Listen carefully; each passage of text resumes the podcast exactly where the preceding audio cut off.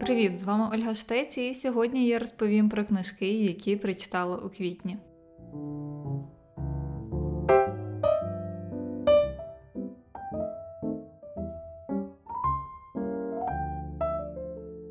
У квітні я прочитала 5 книжок, усі були доволі цікавими, і, до речі, 4 з них англійською. Але з цих чотирьох книжок, які я читала англійською, одна вже є українською, другу планують, і третя точно буде. Перша книжка, яку я прочитала у квітні, це Сніданок чемпіонів або Прощавай чорний понеділку Курта Вонегота. Я дуже люблю цього автора, і це вже четверта книжка, яку я в нього читаю. І, до речі, власне читала її українською. Друга прочитана книжка це комікс. Перший том Fangirl або Фанатка. Цей комікс засновано на романі Rainbow Rowell, на романі Фанатка, який, до речі, є українською.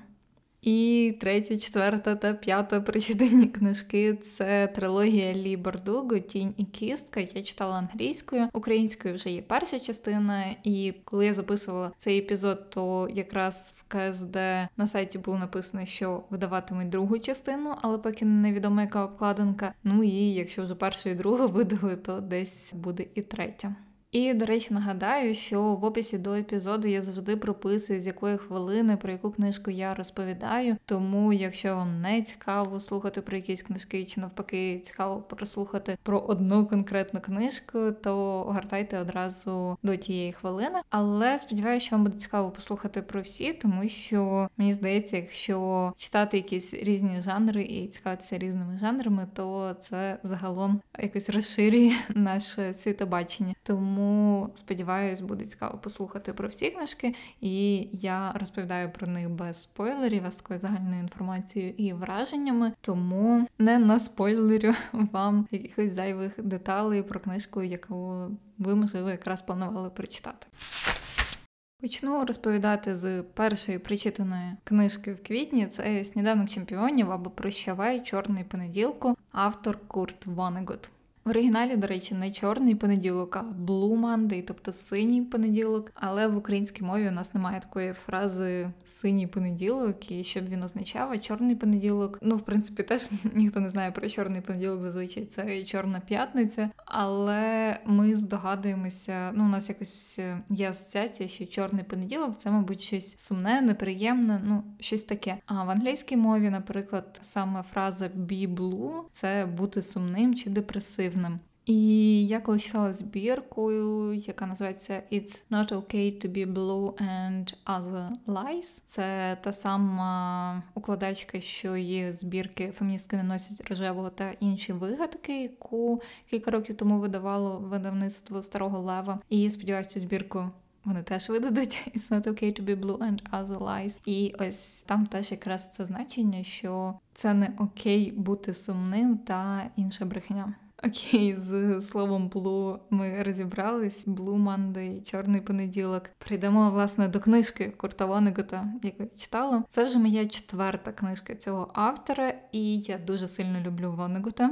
І особливо я люблю Вонегота в оформленні видавництва Волонська бібліотека. Вони якось роблять з кожної книжки ледь не арт-об'єкт, який хочеться мати точно в своїй колекції. І це причина, чому я читаю Вонегота українською, тому що я довіряю їхнім перекладам і. Тому що там дуже красиві обкладинки, а англійською Вонегота і близько не так красиво видають. Не знаю, можливо, українською його просто більше цінують. І от, власне, в цієї книжки Сніданок чемпіонів дуже прикольна обкладинка. Вона має таку дзеркальну поверхню, і в комплекті до цієї книжки йде набір стікерів з власне назвою цієї книжки, автором і так далі. І можна якось унікально оформити цю обкладинку, наліпити різні зображення в різні місця, і це буде відрізнятися від того, як це зробить там інша людина, наприклад. Тож це дуже така прикольна інтерактивна штука, тим більше, що ці наліпки чи стікери це ілюстрації самого Вонекота, які теж потім повторюються в книжці, і власне можна ось так оформити книжку цими наліпками.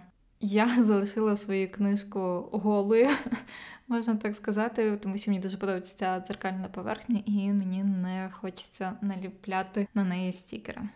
Кожен раз, коли я читаю Воннегута, ну можливо, крім бойні номер 5 яка була більш зрозуміла і класичніша порівняно з іншими книжками Воннегута, І кожен раз я думаю, що за чортівню я тільки не прочитала і чому мені це так сподобалося. Тому що я не можу якось адекватно пояснити, чому мені подобається Воннегут. Зазвичай ну можна щодо інших авторів сказати, ну дуже красиво написано, або динамічний сюжет, або не знаю, теми, які були близькі мені. Але з Вонеготом я навіть не знаю, ну не можна сказати, що він якось красиво пише. Він пише дуже просто, але якось прямо прямісінько в проблему проникає і розкриває її от своїм чорним гумором і сарказмом, і якоюсь навіть її пробулізацією цієї проблеми. Коротше, Воннегут якийсь такий унікальний автор для мене, нічого подібного я не читала ще. І якщо ви знаєте когось, хто пише в такому ж стилі, схожому на Воннегута, то залишайте мені, будь ласка, якісь коментарі в соцмережах чи на пошту надсилайте, бо я справді нічого подібного не зустрічала. Кожна книжка Воннегута, яку я читаю, якась все дивніше і дивніше. Перша книжка, яку я читала Бойня номер 5 або Дитячий Христовий похід. Це моя улюблена книжка зараз, і дуже сильно її люблю. Я навіть купила собі графічний роман тепер, щоб перечитати цю історію. А ви думали, чому я живу в Дрездені? Так, е, Бонні номер 5 якщо ви не знали, це про бомбардування Дрездена, і сам Вонегуд був під час бомбардування Дрездена, його якраз захопили війська, і він перебував в цій бойні номер 5 про яку він і пише. Я, до речі, в Дрездені якраз хочу відвідати екскурсію, яка так і називається Бойня номер 5 і водять по місцях, де був Вонегуд, і, власне, показують саму будівлю цієї бойні.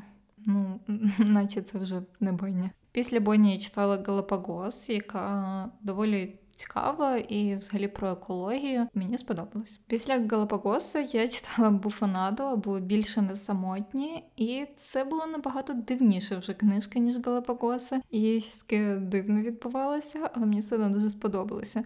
А от після буфонади я читала ось цей сніданок чемпіонів або Прощавай чорний понеділку, і це ще більш дивна книжка.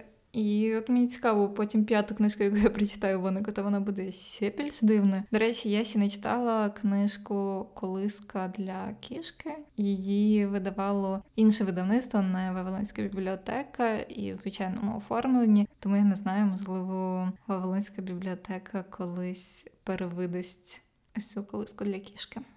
До речі, всі книжки Вонкота доволі тоненькі. Ну, мені здається, тільки Боння було десь на 300 сторінок, всі інші так в межах 200.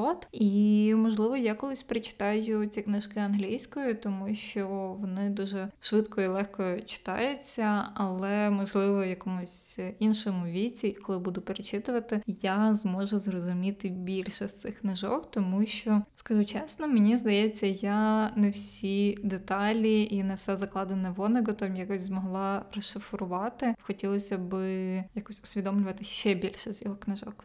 Більш такої фактичної інформації про сніданок чемпіонів. Книжка була написана в 1973 році. Це вже був сьомий роман Курта Воннегута. Написана ця книжка вже після Бойні. Я так часто згадую Бойню, просто тому що Бойня це найвідоміша книжка Воннегута. Точніше, Бойня номер 5 або дитячий хрестовий похід, повна назва книжки. Сніданок чемпіонів книжку Вонегут ілюстрував сам. Ну там такі доволі дивні ілюстрації, такі як скетчі але все одно прикольно. По цій книжці знято фільм у 1999 році з Брюсом Віллісом в головній ролі. І я навіть бачила фотографію, де Брюс Вілліс обіймається там з Куртом Вонеготом. На жаль, цей фільм так і не вийшов якийсь е, масштабний широкий реліз в кінотеатрах, тому що критики його супер загівнили, розкритикували. Я фільм не бачила і не впевнена, чи хочу, але цікаво, що головну роль грав Брюс Вілліс. Мені дуже подобається, що Вонегут до всіх своїх книжок пише такий пролог, і цей пролог він пише від себе як від автора і зачіпає якісь свої події з свого життя. І так, наприклад, Бойня починається з того, як він відвідує друга і каже: там Давай, може, з'їздимо, подивимося на Дрезден вже там після років 20 після цього бомбардування, і подивитися, як цей Дрезден виглядає зараз. В Буфонаді він дуже класно розповідає, наприклад, про свою сестру і про свою любов до собак. І це завжди такі кілька сторінок на початку книжки цього прологу, де Вонегут якось своє особисте вкладає в цю книжку, іначе пояснює, що нам очікувати далі від цієї книжки, і багато спойлерить про свою ж книжку. Але це не пролог, який е, є таким передмовою автора, де він якось гарно так все розписує. Це пролог, який є частиною сюжету, частиною цієї книжки, і написаний в такому ж стилі, як ця книжка. Тому це власне частина цього роману. Це теж те, що я не зустрічала якось в інших авторів, і мені дуже подобається це Вонегота, і часто мені. Найбільше запам'ятовуються саме його якісь особисті історії з цього прологу, ніж потім багато якихось деталей з книжки. І, до речі, в цьому пролозі до сніданку чемпіонів Вонегут пише, що ця книжка є подарунком самому собі на мій 50-й день народження. І також він там розповідає, що в цій книжці він власне позбувається всього хламу, який накопичився в його голові, всі ці персонажі, малюнки і все-все-все. І хоче очистити свій мозок і мати такий же чистий мозок, як і в день його народження. Вонегуд пише короткими уривками, це такі кілька абзаців, чи там два абзаці, чи один абзац. І власне ці уривки відділяються пустим рядком, і в цьому рядку якийсь там значочок, що відділити ці уривки. І це теж дуже прикольний формат, через що його книжки доволі легко читаються, бо ти наче прочитав цей уривок, і це як закінчена думка. Але всі ці уривки, звісно, сюжетно пов'язані тому вони не читаються як просто якийсь, не знаю, цитатник, а це справді просто такий формат. Про що ця книжка? Це, до речі, буквально можна відкрити 11-ту сторінку цієї книжки, якщо у українське видання, і перший абзац Вонегут розповідає про що ця книжка. І от е, зачитаю уривок: це оповідь про зустріч двох самотніх, худорлявих, доволі старих білих чоловіків на планеті, яка швидко вмирала. Книжки Вонегота, вони всі зачіпають якісь проблематичні теми, і в Бодні, наприклад, це бомбардування Дрездена, в Галапагосах це екологія, в Буфанаді, в принципі, теж екологія і занепад людства. І в сніданку чемпіонів тут багато про таких нарікань на Америку, про якийсь расизм, про технологічну жадобу і егоїзм. В цій же книжці я потім в кінці прочитала відгуки різних видань, журналів про цю книжку, і от Guardian дуже класно і дуже влучно таким одним реченням описав стиль цієї книжки. Цитую: безліч дотепів і пустощів цілий всесвіт концентрованого безладу. Часто, коли читаєш книжки Вонгата, то є трохи така асоціація з безладом. До речі, на початку книжки Вонегут вже зачіпає якусь важливу тему, і написав він цю книжку ще в 73-му році, а актуальна вона досі в 21-му році, після минулорічних особливо протестів Black Lives Matter. Пише він про те, що вчителі в Америці часто пишуть на дошці дату 1492 рік і кажуть, що саме тоді людські істоти відкрили їхній континент. Хоча насправді 1492 року вже мільйони людських істот вели на континенті якесь повноцінне життя. Не впевнена, чи досі щось таке в США вчать, сподіваюся, що ні. І мені подобається, що Вонегут ніколи не концентрується на проблемі, він не намагається повчати, він не розписує, а в нього якийсь такий свій своєрідний стиль, якось висміювання того, що відбувається в Америці, і якоїсь такої часто навіть гіперболізованої подачі проблем. А ще мені подобається, що у Вонегута є на кожну книжку якась особлива фраза. Можливо, це тому, що він пише якраз такими короткими уривками, і час від часу їх треба якось ефектно закінчити. В бойні це слово отаке, і от бомбардування в Дрездені вбило там стільки-то людей. Отаке. І це слово отаке якось дуже часто зараз живаю вже я, тому що воно якось підсумовує такі неприємні, погані, болючі штуки, з якими ти вже зараз нічого не можеш зробити, і просто якось змирившись, кажеш отаке. В книжці Буфонада такою фразою була гей-го, а в сніданку чемпіонів ця фраза і таке інше. Коротше, Вонегута я вам дуже-дуже сильно раджу, але це незвичайний стиль і незвичайні теми, тому не очікуйте чогось класичного від Вонегута, хоча Вонегут якраз класик. І, до речі, Вонегут якраз змінив таке моє останніми роками упереджене ставлення до класики, бо я часто думаю, що класика це або щось нудне, або до цього треба з такою підготованістю підходити. А Вонегут якось зробив класику і важливою, але водночас легко читаючою і смішною. Якось він може вплітати в, наприклад, теж бомбардування Дрездена інопланетян. Хм, Раптово. Ну, коротше, Вонегута дуже цікаві сюжети і дуже дивні. Тому не знаю, як підготувати вас до цього автора, але я раджу починати з бойні номер 5 Хоча з іншого боку, автор вважає це своїм найкращим романом, і можливо, якщо ви одразу прочитали його найкращий роман, то ви чогось подібного будете очікувати від всіх інших книжок. Чого не рекомендую, тому що на мій смак Боня теж це най-найкраще, що написав Вонегут. Хоча всі інші книжки теж класні, але Боня це прямо топ. З іншого боку, якщо ви прочитаєте щось на кшталт сніданок чемпіонів чи буфанади, можливо, ви не захочете далі читати щось Вонегута, бо він здасться вам занадто дивним. Я б таки рекомендувала починати з Бойні, можливо, потім Галапагоси, а далі вже або буфанаду, або сніданок чемпіонів. Сподіваюсь, Вонегут вам сподобається.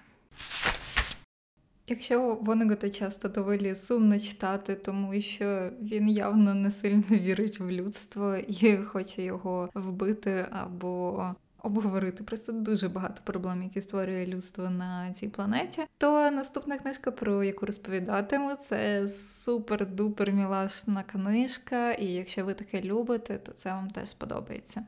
Це комікс Fangirl або фанатка української ще цієї книжки нема. Я напевно, чи будуть видавати. Сподіваюся, що так. Мені в квітні подарувала цю книжку моя хороша подруга з Гамбурга, з якою я познайомилася завдяки книжковому блогу, ще буктюбу. Тож, привіт, Настя! Я знаю, що ти мене слухаєш, і дякую тобі за цю класну книжку, фанатку.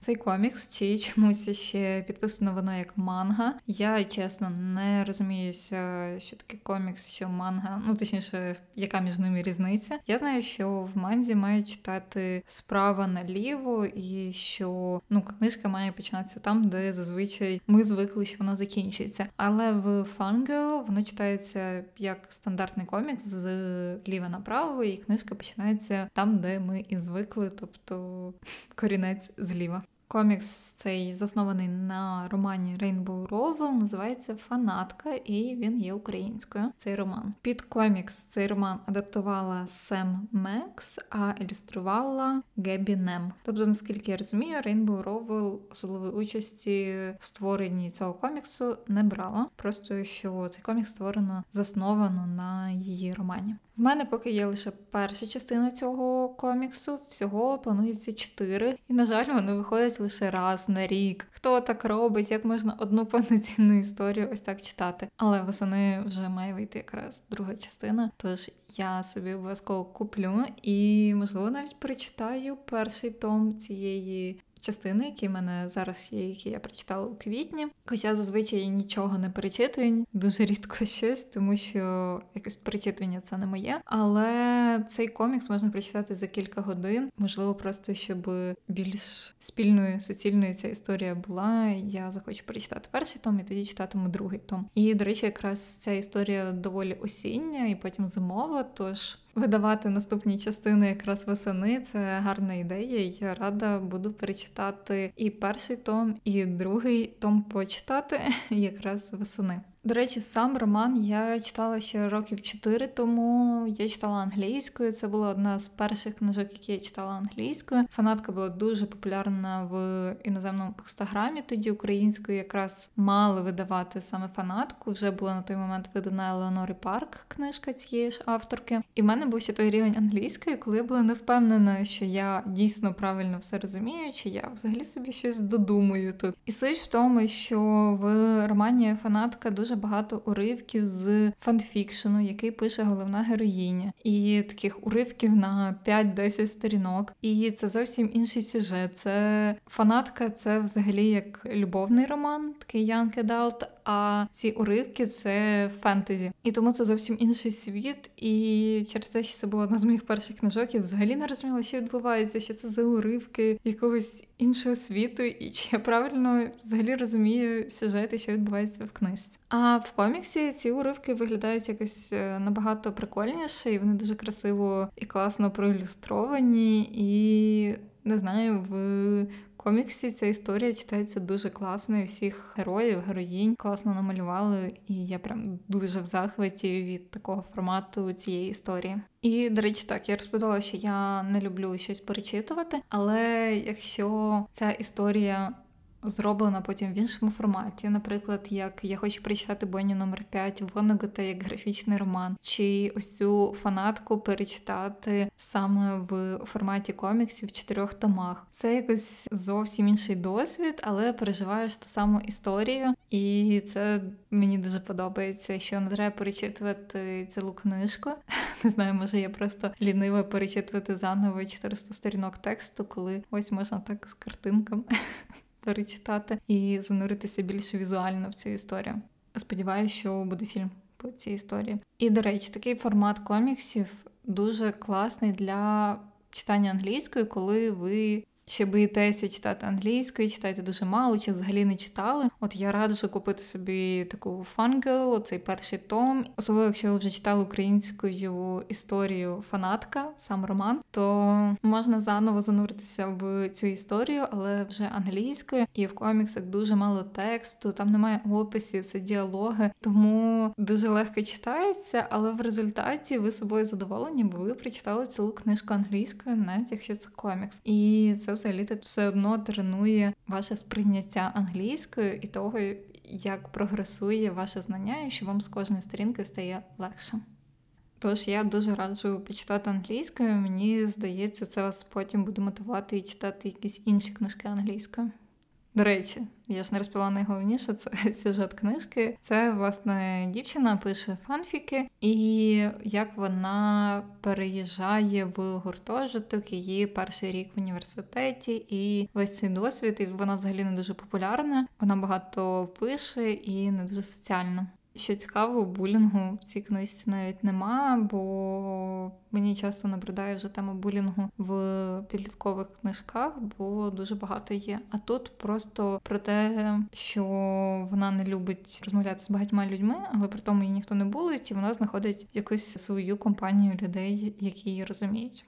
Тож історію раджу або як роман, який є українською, фанатка Rainbow Rowell, або купувати собі ось ці томи коміксів Fangirl, Вони дуже класно намальовані, і історія супер мілашна і осіння, до речі, тому якраз на осінь купуйте. От скоро вийде другий том.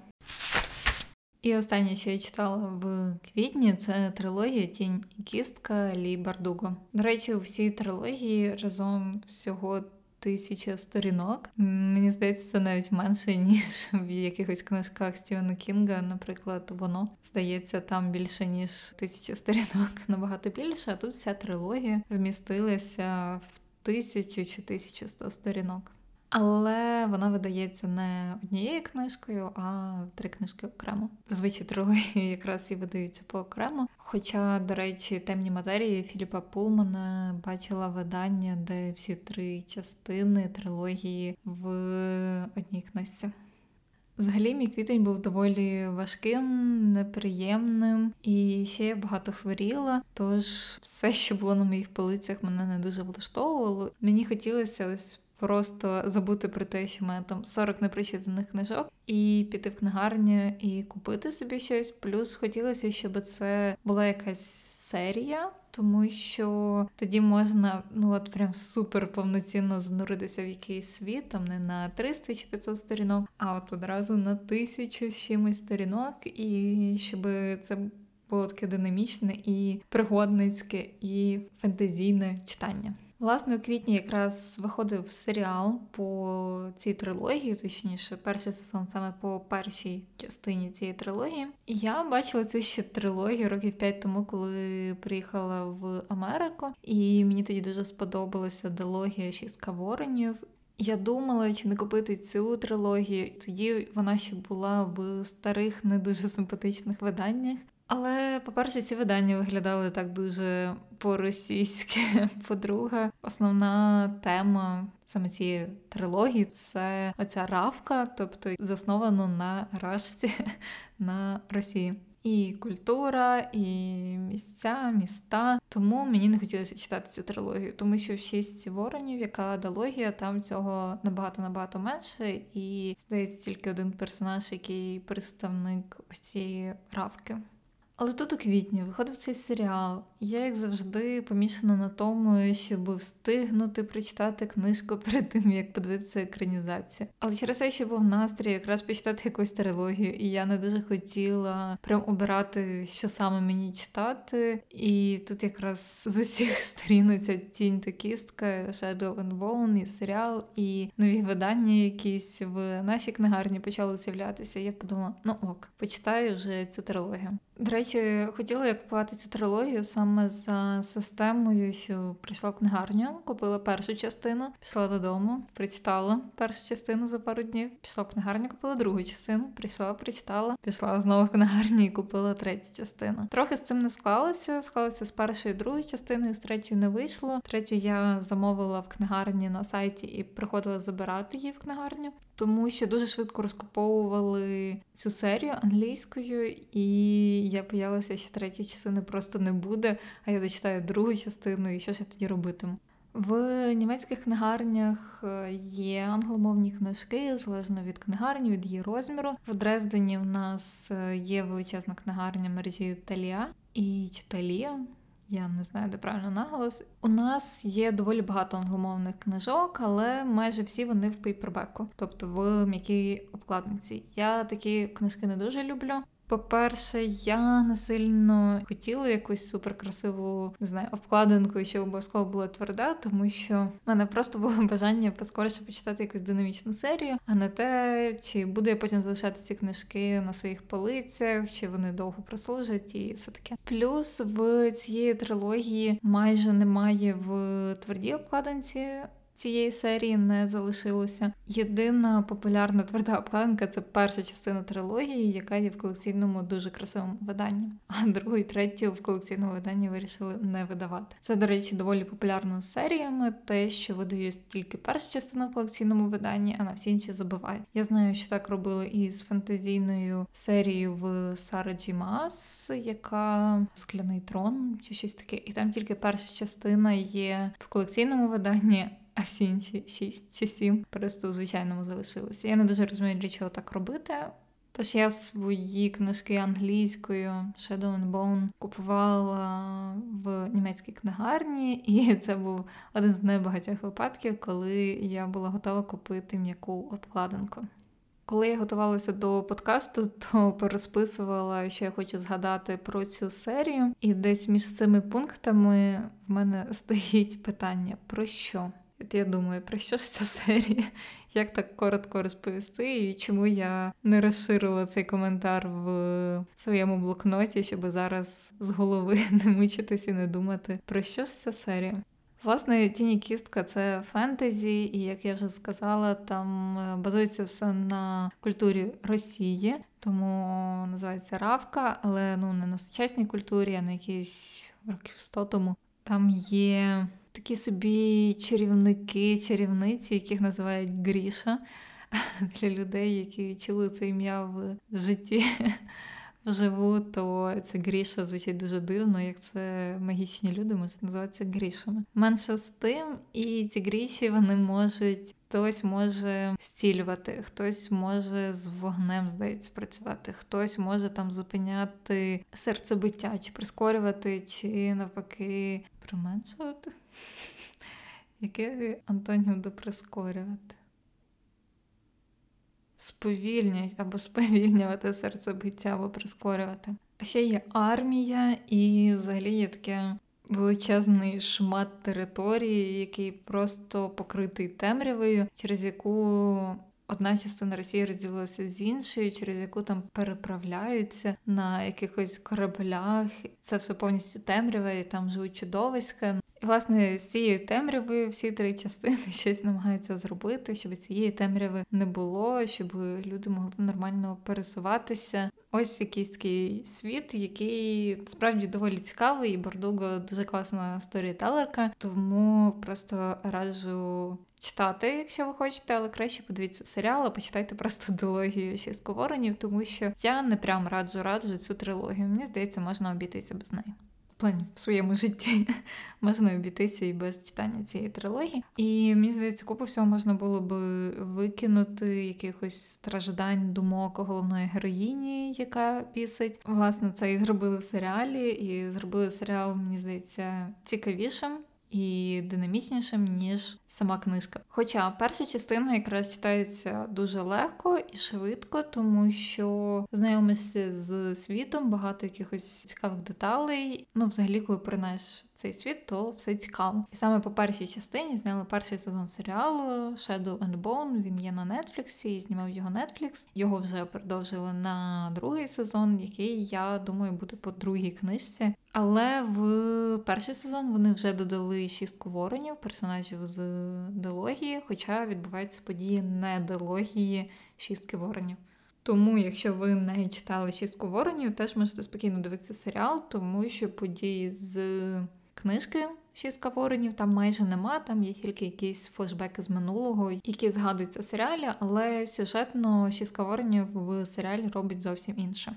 Друга частина трилогії Тінь та кістка мені була супер занудною, особливо перші там 70 сторінок до появи нового персонажа Ніколая Ланцова. Так звучить дуже по-російськи. Але насправді цей Ланцов це дуже класний персонаж. Мені дуже сподобався його гумор, і він прямо рятував цю частину, і мені здається, рятував потім цю трилогію до завершення. Власне, не дарма він такий класний, тому що Бардуго вже написала дві окремі книжки, окрема серія про цього персонажа, про Ніколая Ланцова. Я цю серію ще не читала, але планую, тому що мені просто дійсно дуже сподобався цей персонаж. Як би жахливо не звучало його ім'я і прізвище. Третя частина цієї трилогії супер жорстока, будьте готові. Я аж була здивована порівняно з тим, яка була доволі easy, ще перша, ще друга книжка, а тут третя прямо фух. Але мені здається, останні завершувальні такі частини всіх серій більш жорстокі, тому що треба звести всі кінці і, власне, щось зробити сюжетом. І третє, в принципі, читалося динамічно, тому що ну от якось було більше екшену, і все якось ішло до кінця, і було цікаво дізнатися, чим це закінчиться. Ось другу частину треба якось. Пережити, але дякуємо Бердуву, що там у нас є хоча б ланцов. Власне, ця трилогія вже виходить українською, є перша частина. Цікаво те, що зазвичай Бардугу в Україні видає видавництво Віват. Вони видавали і дилогію «Шістки воронів, вони видавали дев'ятий дім Бардуго, це окрема доросла книжка Бардуго. І вони, до речі, будуть видавати книжки про Ніколая Ланцова, теж Віват. Але ось цю трилогію вони так і не видали. Мені здається, що спершу було через те, що ну занадто пов'язана ця трилогія з Росією. А потім, можливо, коли вони таки захотіли видавати перед виходом серіалу, то права вже встигли викупити КСД, які і видають тепер цю трилогію. Ну бо можливо, Віват просто до кінця принципово не хотів видавати цю серію. Не знаю, просто роздуми в голос. І так. Тому ця трилогія виходить в видавництві КСД. Перша частина, до речі, з кінообкладинкою. Вона не така погана, але не така красива, як ті частини, ті видання, які я собі купила англійською. Дуже шкода, що українською їх теж не видають саме в таких обкладинках. Вони дуже красиві, такі переливаються. І на першій частині там олень чи хтось подібний. Я забула, як ця тварина називається з самої книжки. На другій частині там такий морський змій, а на третій частині велика птаха. І ці видання, що я собі купила, вони дійсно дуже красиві. Єдиний мінус це те, що там ось ці наліпки Netflix, скоро буде серіалом на Netflix, на всіх трьох, і вони не ті наліпки, які можна відліпити, вони якось просто в обкладинці. Я ненавиджу, коли так роблять. Це просто жахливо, і я хотіла собі англійською купити фундацію Азімова, тому що в мене є українською, але я подумала, можливо, українською комусь подарую, а сама таки почитаю англійською. І дам доволі симпатична серія, хоч теж в м'якій обкладинці, але бачила вже на сайтах. Е, фотографії цих же видань, і на них вже наліплено Apple TV. Те, що фундація скоро буде серіал на Apple TV. І я не впевнена, я не бачила ці обкладинки вживу, і не впевнена, чи це теж будуть ці наліпки, які не можна зняти з обкладинки. Сподіваюсь, що ні. Тож щодо серії Тінь і кістка. Я не прямо рекомендую її. Якщо ви любите фентезі, якщо ви маєте час читати, то почитайте, воно, в принципі, цікаво і захоплююче. Але впевнена, що є набагато кращі фентезі і серії, які можна почитати. З іншого боку, можна подивитися серіали і зрозуміти, чи вам цікавий такий світ. І окремо до теми книжок і серіалу хочу додати, що в профілі Лі Бардугу в інстаграмі виходив дуже класний пост. Вона написала там такий колаж фотографій, і на одній фотографії вона здається у 2010 році, а на іншій фотографії в 2020 році. От фотографія з 2020 року вона на зйомках тіні кістки серіалу. І пост класний про те, як їй е, взагалі важко було у 2010 році, як вона почала писати цю книжку Shadow and Bone і писала про те, як дівчина шукає шлях з темряви.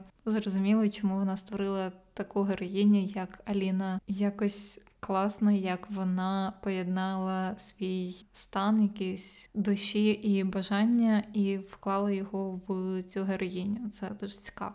Ну і так, до речі, Shadow and Bone, тобто Тінь кістка, це перша книжка Лі Бардуго. Як для першої книжки вона дуже навіть класна. І здається, ця перша книжка могла бути єдиною книжкою, але потім Бардуго замовили. Власне, вона підписала контракт на трилогію і так дописала, зробила цю розширила цю трилогію. Ну а після цієї трилогії вже понеслося, були написані шістка воронів, і тепер серія про Ніколая Ланцова. Здається, теж дилогія, але не впевнена. Коротше, Бардуга дуже класна, якби ще не її захоплення Росією, то взагалі було прекрасно, бо Бардуго справді дуже класна сторітелерка, і в неї дуже цікаві світи і суперкруті персонажі. Отаким було моє читання в квітні. Сподіваюсь, ви дізналися для себе якусь цікаву інформацію, чи просто вам було цікаво послухати про мої враження від прочитаного. Я всім дуже дякую за підтримку, за те, що ви слухаєте мій подкаст, особливо якщо ви дослухали його до цього моменту. Мені дуже дуже приємно. Дякую за всі ваші прослуховування. І діліться враженнями в соцмережах та залишайте враження рейтинги на Apple Podcasts. Я б сказали, залишайте ще там на Google Podcast чи на Spotify, але, на жаль, відгук можна залишити тільки на Apple Podcast.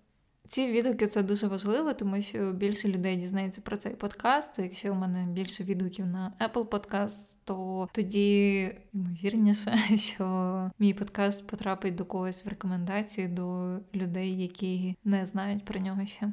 І підписуйтеся на Patreon, щоб цей подкаст точно продовжував існувати. Плюс на Патреоні зараз проходять розіграші книжок, тож ви можете виграти якусь книжку. До речі, весною якраз дівчина-підписниця на Патреоні виграла колекційне видання Shadow and Bone.